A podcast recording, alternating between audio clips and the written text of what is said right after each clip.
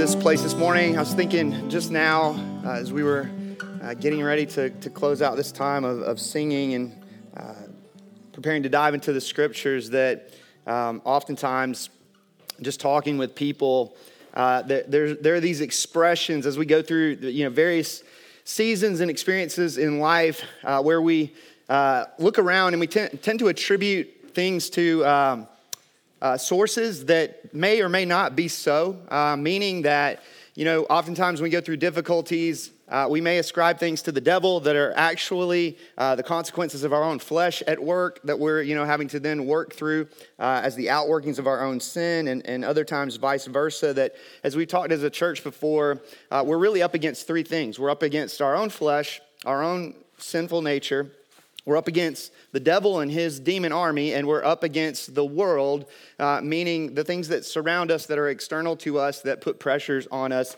uh, to turn from the Lord. Our propensity to wander, it comes in, in three different forms in that regard. Uh, my grandmother is notorious for saying that the devil is on our family's back for everything. And I'm like, Nana, uh, sometimes it's me in my own sin. Sometimes, you know, it's, it's the circumstances of this world. Sometimes she's right, though. And, uh, I don't know what you bring into this place this morning, but if you feel like the devil has been on your back, uh, there's some really good news this morning as we dive into Luke's gospel account that I think is going to encourage you significantly. And so I don't want to waste any time. Uh, I want to go ahead and get into it. And so let me invite you, if you have a Bible, to open up to Luke chapter 11. That's where we are. We've been working our way through the book of Luke for quite some time now, the better part of almost a year. We took a little bit of a break over the summer uh, to dive into uh, the seven deadly sins is seen in the book of Proverbs, but by and large, we've been in Luke for a while.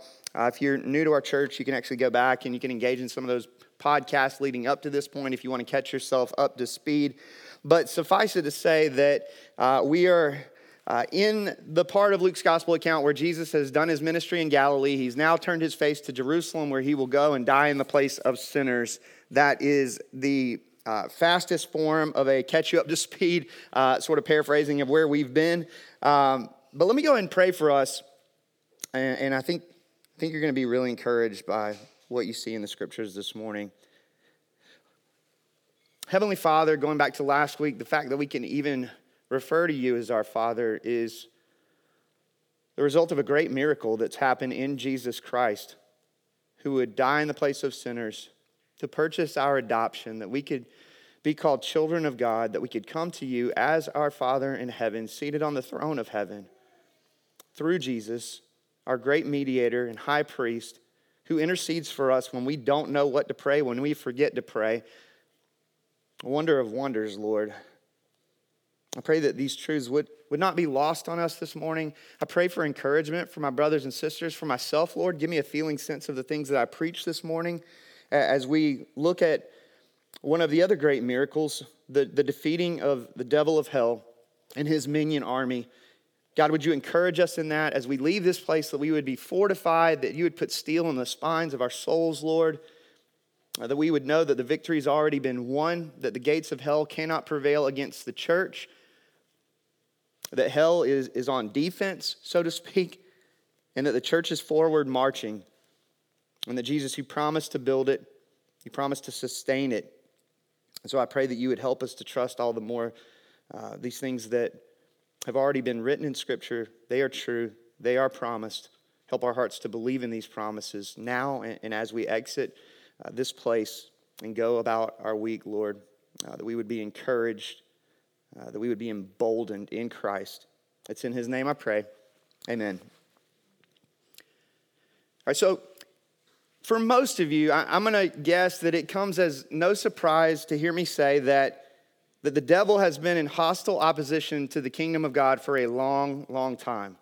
Dating all the way back to uh, his heavenly rebellion against the Lord, one of the vast number of angels created good who turned against God in pride, all of whom were cast out of heaven, those among the fallen that we now call demons, Satan himself, the prince of demons, scripture says opposed to God's glory, opposed to God's kingdom, on a relentless mission to steal and to kill and to destroy, which shows up in our story as human beings, as many of you know, Genesis 3, where the scriptures tell us, as I like to paraphrase it, that the devil came down to Eden. He was looking for a soul to steal. And man, he did some damage, right? If you've read the story, you know.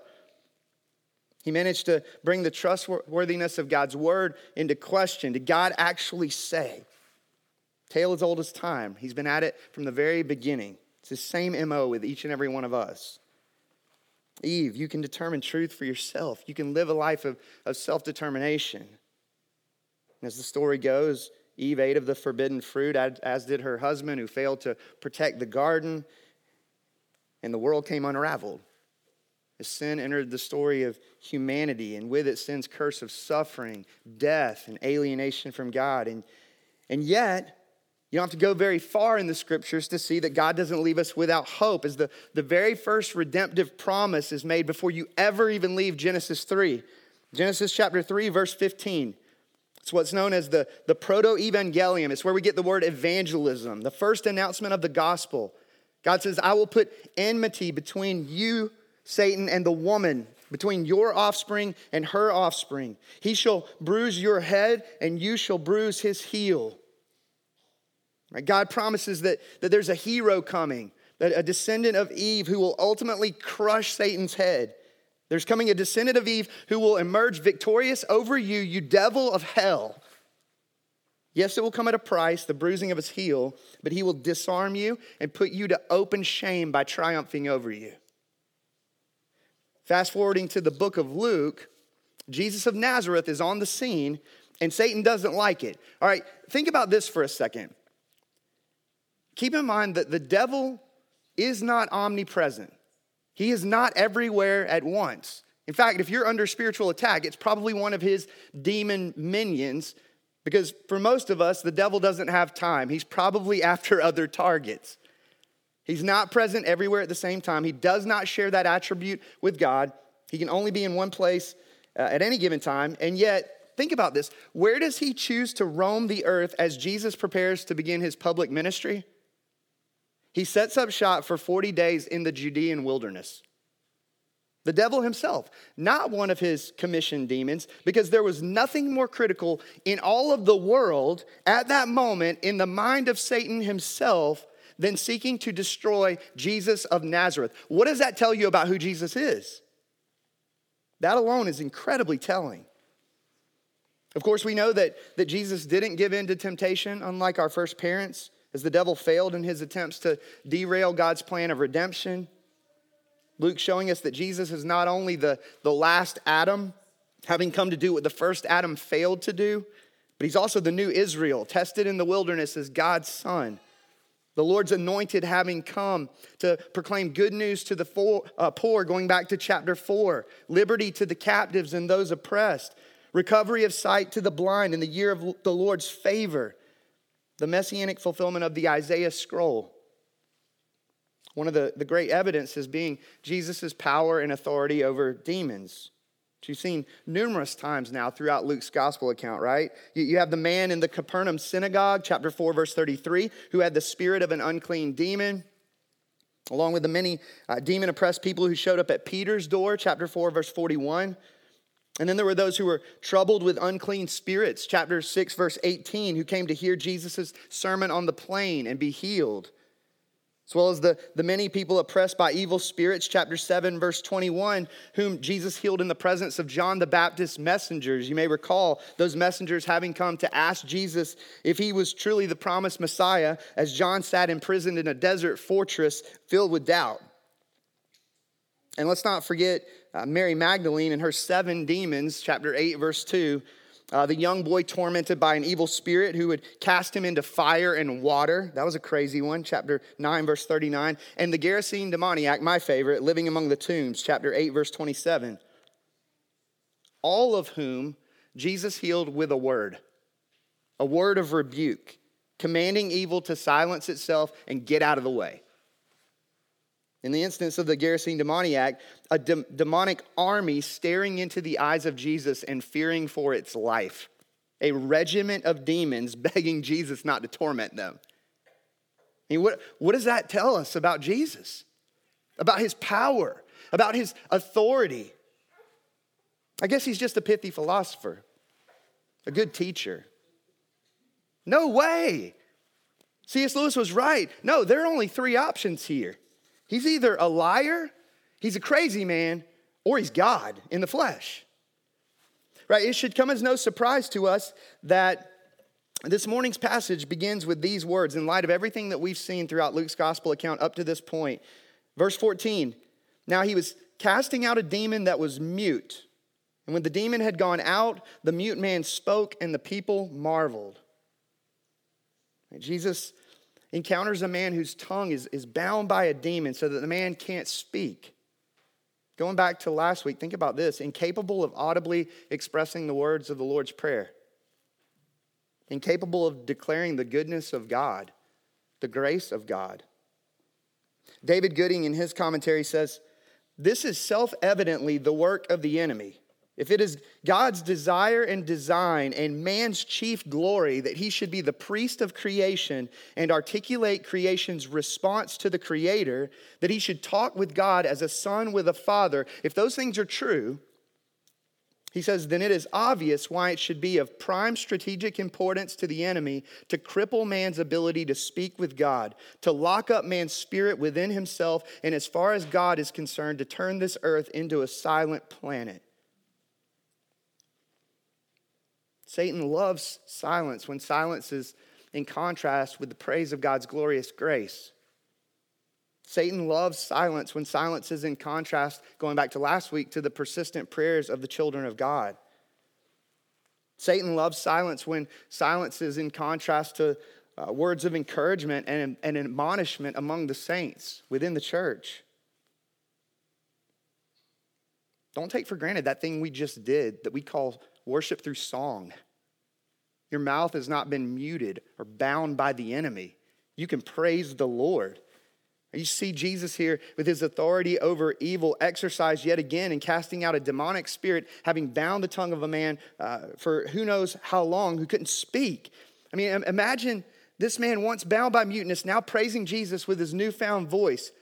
Psalm 40, verse 3 He put a new song in my mouth, a song of praise to our God. I, I think it's, if I'm remembering rightly, in C.S. Lewis's reflections on the Psalms, where, and we talked about this a few times along the way, where Lewis says that our joy is not fully completed until it's expressed. Kind of like what you see when you uh, watch a, a college football game happening or when you go to a concert to watch your favorite band. Imagine the idea of having to keep your mouth shut during that experience. How awful would that be?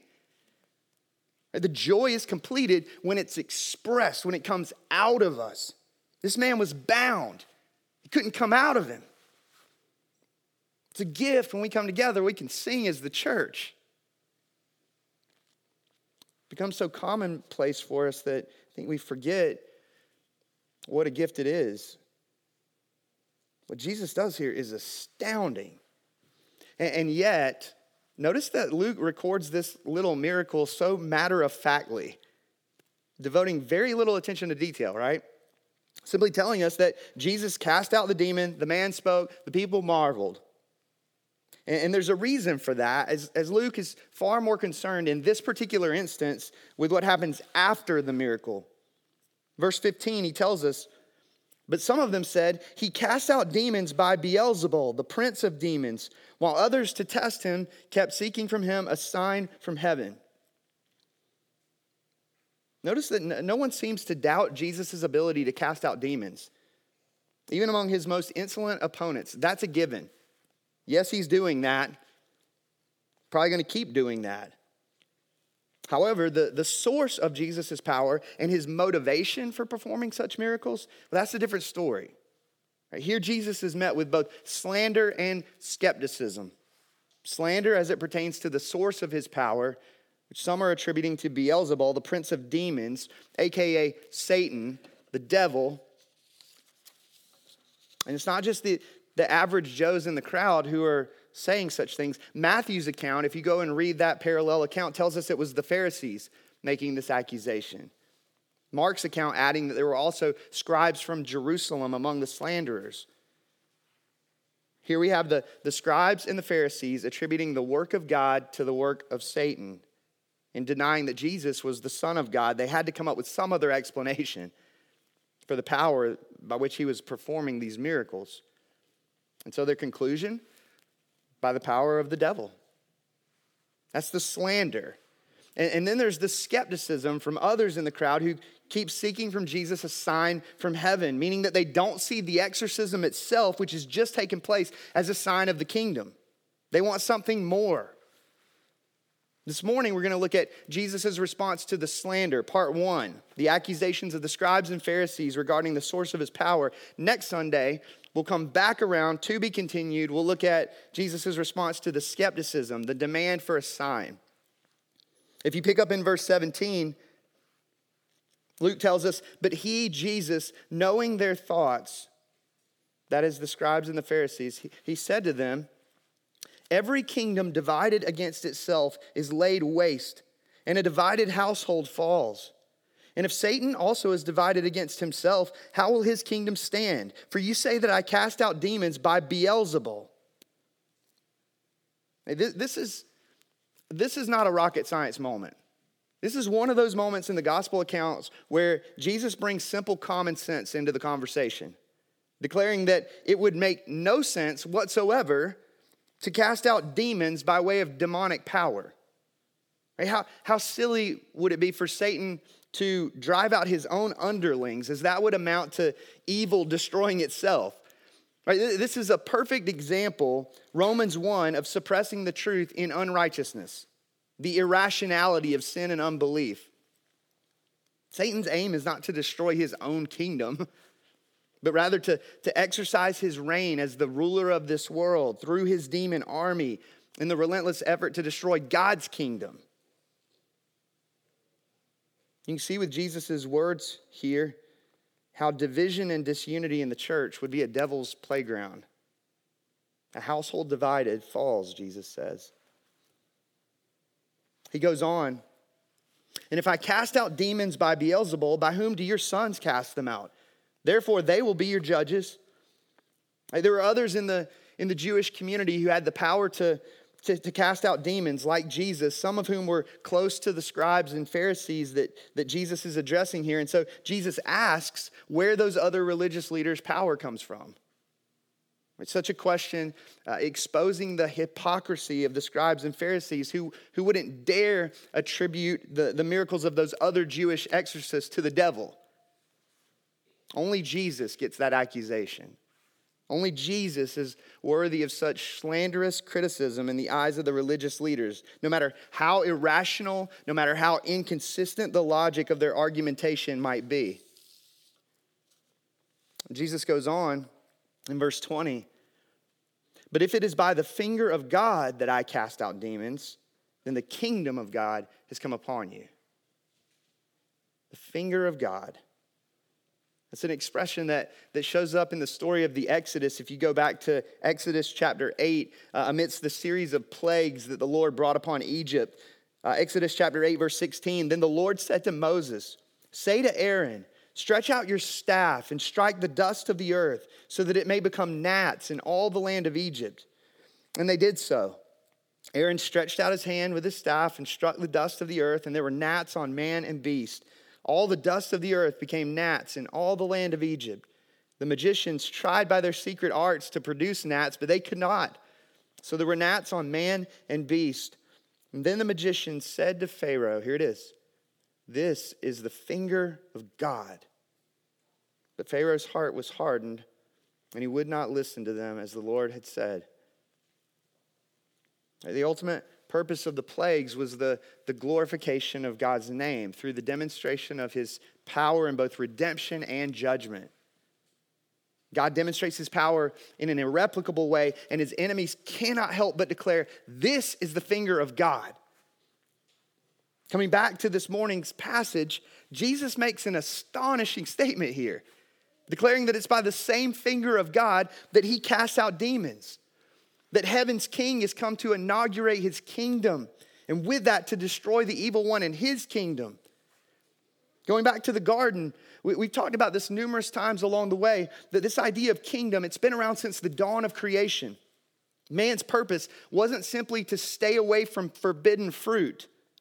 Our first parents were created to exercise dominion over all the earth, to fill the earth and subdue it. That's kingly language. That man was created to rule over creation, to cultivate creation for the glory of, of heaven's king, the greater king of creation. The trouble to use that kingdom language is that God's first king and queen of creation rebelled against the greater king, choosing a life of, of judicial autonomy, of self determination.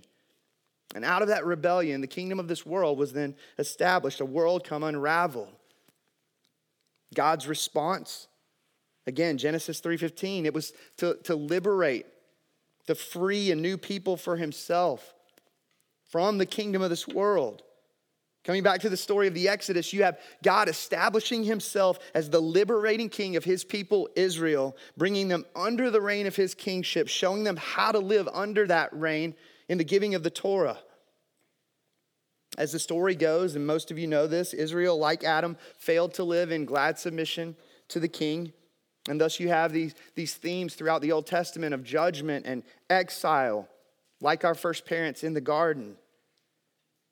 And so when you, when you read the prophets of the Old Testament, you, you, you see this hope of, of God someday establishing his reign over this broken humanity. It's this hope that, that God will someday return to bring salvation, establishing a rescued people for himself who will live under his reign. That's the backdrop of the Old Testament as Jesus comes onto the scene, declaring, If it is by the finger of God that I cast out demons, and the kingdom of God has come upon you. The promised offspring of Eve is here. The serpent crushing high king of heaven is here. Now you see why the devil wouldn't be anywhere else but in the Judean wilderness for 40 days, trying to throw Jesus off of his mission. Jesus goes on to say in verse 21 When a strong man, fully armed, guards his own palace, his goods are safe. But when one stronger than he attacks him and overcomes him, he takes away his armor in which he trusted and divides the spoil. Notice that Jesus doesn't minimize the power of Satan, describing him as a strong man, fully armed, guarding his possessions. His possessions being those under his power, those under the domain of darkness, to use that Colossians 1:13 language. As Charles Wesley writes, and we often sing, Long my imprisoned spirit lay, fast bound in sin and nature's night. Right? That's the condition of fallen man apart from Christ. In the possession of the strong man Satan, the prince of the power of the air, Ephesians 2. Bound like the mute man's tongue. That's the bad news. The good news, man, I love this language. The good news is that there's one stronger than the strong man, and his name is Jesus. Having come to bind the strong man, to crush the strong man under his feet, to plunder the strong man's palace, Jesus says, to set the captives free. It's why John would write, 1 John chapter 3, verse 8, the, the reason the Son of God appeared was to destroy the works of the devil. Jesus' deliverance of the mute man from the bondage of Satan, it, it was proof that not only is Jesus not on Satan's side, but that he exercises a power that's supremely greater than Satan's power. And, with that, the authority to declare, verse 23 whoever is not with me is against me, and whoever does not gather with me scatters. Here again, Jesus leaves zero space for neutrality. It's not enough to stand distance from those who would attribute the work of God to the devil. Right? There were surely those in the crowd who, who weren't going to go that far, but yet didn't want to firmly commit to Jesus, to trusting Jesus, to following Jesus, like the three men back in chapter 9 who expressed a willingness to, to follow him, and yet without truly counting and, and embracing the cost. There is no third option. Luke's gone to painstaking lengths to make that clear to us over and over and over again. That whoever is not with Jesus is against Jesus. And whoever doesn't participate in his kingdom work of gathering in his name is in opposition to his kingdom work, scattering. Think about how that would have come across to the scribes and Pharisees. All of their religious efforts, not in the name of Jesus, the work of scattering. No matter how long the list of, of religious accolades we bring to the table, it's a sobering word for, for those of us here in the American South. Jesus goes on, verse 24. When the unclean spirit has gone out of a person, it passes through waterless places seeking rest, and finding none, it says, I will return to my house from which I came. And when it comes, it finds the house swept and put in order. Then it goes and brings seven other spirits more evil than itself, and they enter and dwell there. And the last state of that person is worse than the first. It's a strange set of verses, isn't it? Jesus sprinkles in this story, and it seems like it should be part of some instruction manual on how to better understand demonic activity and oppression. How do you get out of seven demons coming back? You know, like, what is this? Jesus here describing an evil spirit that, that goes out and wanders in the desert, leaving a person, finding no rest, finding no home, only then to return to the person from which it came, its former place of residence, the house now swept and put in order. Matthew's account adding that the, house is empty, Matthew chapter 12, verse 44 which leads the demon to go and find seven other demons, all of which make that person their permanent home, which is what the word dwell means in the original Greek, to settle in permanently. It's a weird story. It's one that, that few scholars interpret dogmatically, as if they're certain beyond a shadow of a doubt of their interpretation. I'll give you what I, I don't know, what I believe to be my, the best interpretation, though I'm incredibly charitably open to other possibilities if you land somewhere different on this one. Keep in mind, as I'm trying to unpack this, that Jesus has just mentioned the gift of the Holy Spirit, chapter 11, verse 13, whom the Father generously gives to those who ask him. Right? That, that's just happened. In addition, keep in mind that Jesus is about to pronounce woes to the scribes and Pharisees, chapter 11, verse 39. That's coming just a few verses from now. Those who cleanse the outside of the cup, but inside are full of greed and wickedness. The, those are the bookends. The Father generously gives the Spirit to those who ask Him. Woe to you, scribes and Pharisees, who clean the outside of the cup, but the inside is filled with evil. What, what I believe Jesus is describing here is a life of moral renovation without the presence of the Holy Spirit. In the words of one commentator, the man swept his soul, but he never asked God to cleanse it. Again, Matthew describes that soul as empty. The demon left, but the spirit never entered. Nothing good within, having replaced the evil that once was. Again, it's a sobering warning to the scribes and Pharisees. The Christ denying soul sweepers, you might say, who not only are without the Spirit, but have just attributed the Spirit's work to the devil of hell. I mean, make no mistake about it part of what I think Jesus is saying here is yes, I came to destroy the works of the devil. And more than that, to destroy the devil himself. It's why we have verses like Hebrews chapter 2, uh, verses 14 and 15, where the author of Hebrews tells us, Since therefore the children share in flesh and blood, he, Jesus himself, likewise partook of the same things, of flesh and blood. He became human that through his death, the author of Hebrews says, he might destroy the one who has the power of death, that is the devil, Beelzebul, and deliver all those who through fear of death were subject to lifelong slavery. That, that Jesus would go on to receive the bruising of his heel, heel Genesis 3:15, as he died a bloody death by crucifixion and yet, it was through his very death, we know this, that Jesus would deliver the death blow to the serpent's head. The victory belongs to the church. The devil's bleeding out. The gates of hell, they won't prevail against us, no matter how bleak it might look. Another song that we oftentimes sing, I think we're going to sing it just minutes from now Martin Luther, A Mighty Fortress is Our God.